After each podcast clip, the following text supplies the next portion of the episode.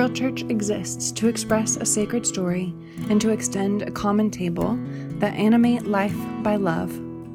A primary expression of our sacred story is the weekly sermon. If our sermons inspire you to ponder the sacred, to consider the mystery and love of God, and to live bountifully, would you consider supporting our work?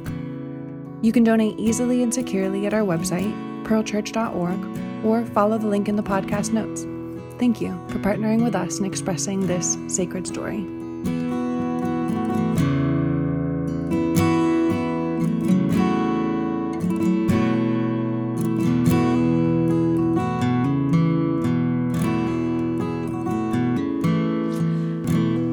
Would you join me in prayer?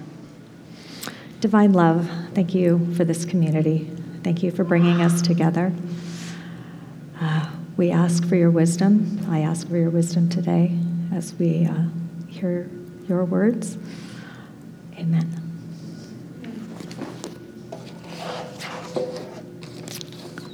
Hi, I'm Linda Bergquist. I think I know a lot of you, maybe most of you.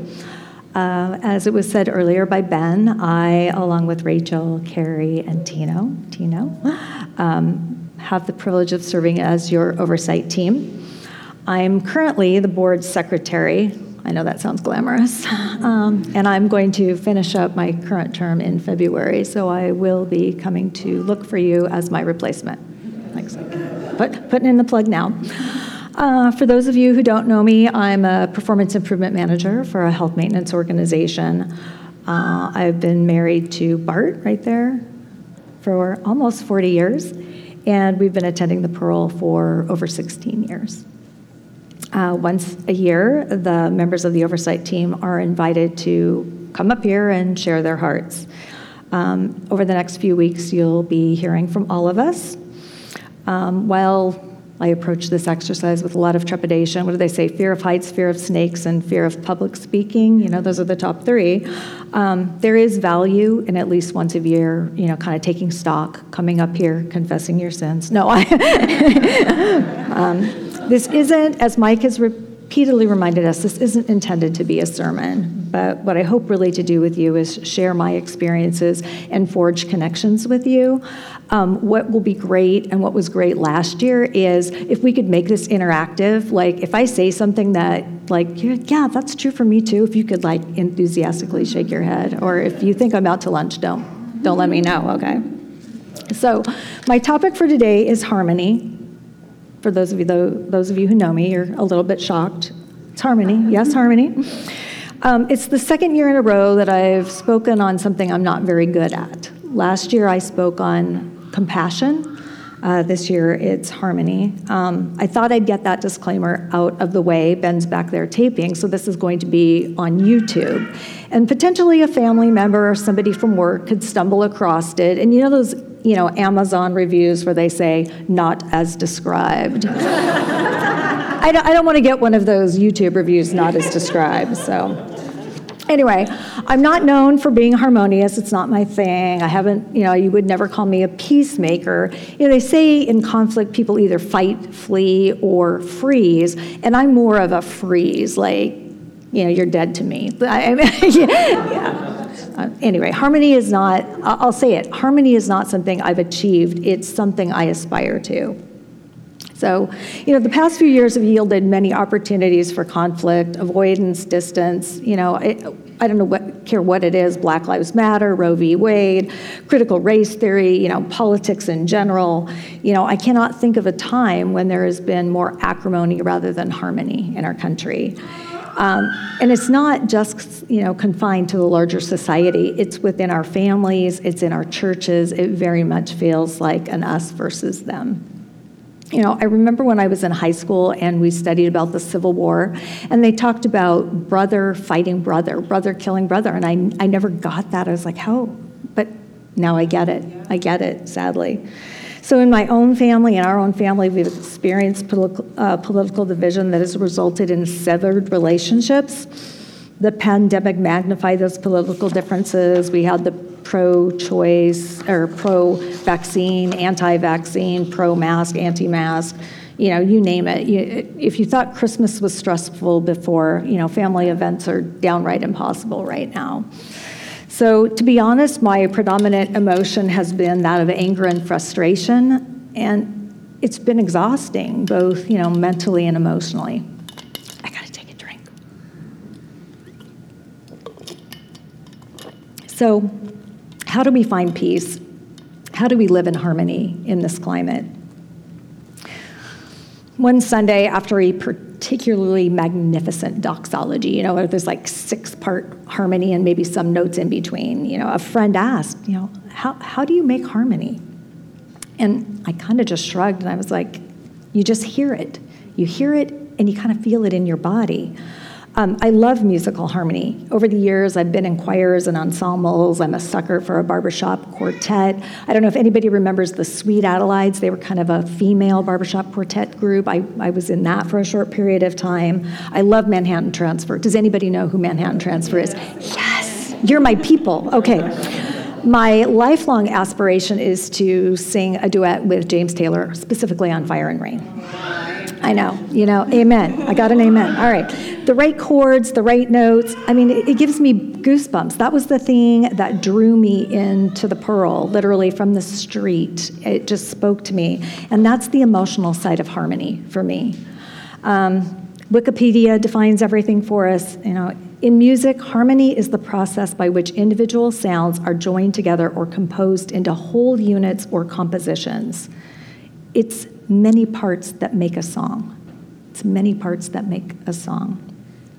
So, in search of a good metaphor for today's talk, I find that the same behaviors that create musical harmony can contribute to inner harmony and harmony with others. So, how do we live in harmony? Um, first is to know our values. You know, musical harmony is achieved through practice. In four part harmony, you have bass, tenor, alto, soprano. We have a voice, we have a range. You know, it's important to find your voice, but our values are our part. They're essentially our sheet music. Given everything that has happened, it's, it's no surprise that, you know, uh, they've done studies like anxiety is off the charts, like higher than it was since the 1920s. But one of the ways we can quell that sense of anxiety is to live out our values, to live in harmony with our own values. At the Pearl, we have seven. I wrote them down so I would remember what they are equity, gratitude, inclusion, integration, peace, renewal, transformation. Your values may be similar. I assume that's probably why you're sitting in the chair today, or they might be something different. But regardless, to achieve harmony, we must think and act in accordance with those values. And that can be a lot of different things to different people. I mean, if you value race, racial justice, perhaps you march in Black Lives Matter uh, marches. Uh, if you value inclusion, maybe you work at the food pantry or you work with refugees. Um, maybe you don't shop at Hobby Lobby as much as you really, really want to because you can't financially contribute to a company who does not provide their employees with reproductive health benefits. So, when we live outside our, benef- uh, our values, it creates cognitive dissonance, and, and that's a fancy word for stress and confusion. You know, cognitive dissonance. Uh, case in point, I once read that a good cure for insomnia is to start stop acting like a jerk. So I don't, I don't know about you, it's true for me. Um, I've lost many good nights' sleep because I didn't act within my value system. You know, I might have, in the moment, valued my ego over peace or quickness over kindness. But I've often spent sleepless nights uh, thinking about what I said or what I shouldn't have said. So we really can't live in harmony until we live in harmony with ourselves. Who remembers the movie Sister Act? It's, it's an essential part of your development. If you haven't seen it, don't bother with don't bother with two and three, but Sister Act one. If you haven't seen it, plot summary: Whoopi Goldberg. She's a Las Vegas lounge singer. She goes into witness protection in a convent. Hilarity ensues. All right. So in an early scene, Whoopi is invited. I'm sorry, Sister Mary Clarence is invited to direct the sisters' choir. And she asked them to begin, and you know, a cacophony of disparate voices bursts forth. Maybe you remember that scene. She's horrified and disgusted. Sister Mary Clarence stops the sisters. She asks them to start again. She says, Ladies, close your eyes, sing and listen to each other. Almost by magic, you know, these nuns, angelic voices burst forth. But not to oversimplify it, you can read the notes, you can follow your part, but unless you listen to other singers, it, it isn't harmony. It, it can actually be a monotone solo. Yeah. I was reminded of this a few weeks ago, and Aaron took me just a few blocks from a former classmate. And uh, it was the day after Roe v. Wade was overturned, and this person and I had attended a very, very conservative school. Um, I knocked on her door, we sat on the porch, started getting caught up over, you know, just people we knew, we gossiped a little bit, you know, but eventually the conversation turned to the prior day's um, events. And uh, she turned to me and uh, she put her hands in her face and she said, I just cannot believe how divided our country has become. People we know, our school. But I had to take a deep breath because the hairs on my neck started to bristle up. I knew that she and I were not politically aligned. And I took a deep breath and I said, You know, I said, I think you and I are on opposite sides of this debate. And uh, she cocked her head, considered for a moment, and she said, But you and I are still talking. You still knocked on my door. So we continued to sit on the porch and we talked and we did find areas of agreement. You know, we commiserated that even today women have to choose between careers and children often. We talked about fetal viability and slippery slopes and I mean she didn't she didn't leave our conversation pro-choice by any means, but you know, in our brief dialogue we still left, you know, the conversation as friends. That door is still open. So, to foster harmony, in the words of St. Theodore Lasso, be curious, not judgmental. So I love him. I love him. So so in the last few years, I feel like we've been singing the doxology. We've sung the ah, but there's no men. I know. Do you guys feel that? There's like this unresolved chord. You know, the harm, the struggle for harmony is real. The divide is wide in some cases, there just doesn't seem to be a resolution. There are members of my family, friends that I have that, you know, short of some traumatic event, and even in spite of a traumatic event, they haven't changed their minds on some issues. Um, Mike, Pastor Mike spoke about spiral dynamics last week. You know, human development cannot be rushed or forced, it just can't. Um, I remember I did my master's thesis on uh, transformational learning. And to, for people to change, there has to be a disconcerting event. People don't want to change, they resist it. You know? So, uh, by, by no means am I saying that we should, you know, give up on people. But I'm saying that I'm, for me to achieve harmony, in some cases, I'm going to have to practice radical acceptance. We've probably all heard the definition, but I thought I would read it again. Radical acceptance is when you stop fighting reality, stop responding with impulsive or destructive behaviors when things that aren't going when things aren't going the way you want them to and let go of bitterness that may be keeping you trapped in a cycle of suffering. The lack of closure can be unsettling. I like things resolved and tied up with a bow. I want there to be a final judgment, a last word, and I'd be I'd prefer to be the one who has that last word, frankly. Uh, in June, Pastor Mike talked about a day coming when things have been purified and we're in a place where everyone has a seat at the table and the gate is always open. But that's a day in the future.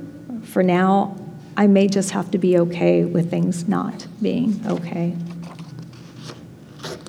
So, as I said at the beginning of my talk, harmony isn't something I have achieved, it's something I aspire to. But there are signs that I am moving towards a more integrated and harmonious life. In March, I turned 60. For the first time ever, I had a big party. I invited work friends, home group friends, relatives from all facets of life. There were Democrats and Republicans eating cupcakes together, conservatives and progressives were enjoying cocktails. Well, the progressives were enjoying cocktails. 10 years ago, I, I wouldn't have done that, but this year I did. You know, John Coltrane's music taught us that there can be beauty in dissonance. We just have to listen for it. So, harmony requires a voice, it requires listening, it requires practice, it requires other people. Within our community, we have different voices, we have different experiences, we have those who have been marginalized. One of my dreams for Pearl is that they can find acceptance, peace, and harmony within our midst. So here we are, the Pearl, my church, your church, our church. My dream is that it's here where we can practice living in harmony. We can literally sing together, we can listen, we can be heard, we can struggle, we can learn our parts. Sometimes we have to unlearn our parts. We can change. We can have an opportunity to live out our values of equity, inclusion, and peace. Here, we can join our voices. I encourage you to struggle with me in seeking harmony and peace. With that, I'd ask you to join me in praying this prayer from St. Francis Assisi. If we could read together Lord, make me an instrument of your peace. Where there is hatred, let me sow love. Where there is injury, pardon. Where there is doubt, faith. Where there is despair, hope. Where there is darkness, light. Where there is sadness, joy. O divine Master, grant that I grant that I might not so much seek to be consoled as to console, to be understood as to understand, to be loved as to love. For it is in giving that we receive, it is in pardoning that we are pardoned, and it is in dying that we are born to eternal life.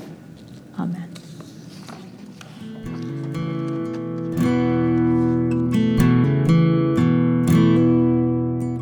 We hope that this sermon inspired you to ponder the sacred, to consider the mystery and love of God, and to live bountifully. If you don't already support our work, will you begin today? You can donate easily and securely at our website, pearlchurch.org, or follow the link in the podcast notes. Thank you for partnering with us in expressing this sacred story.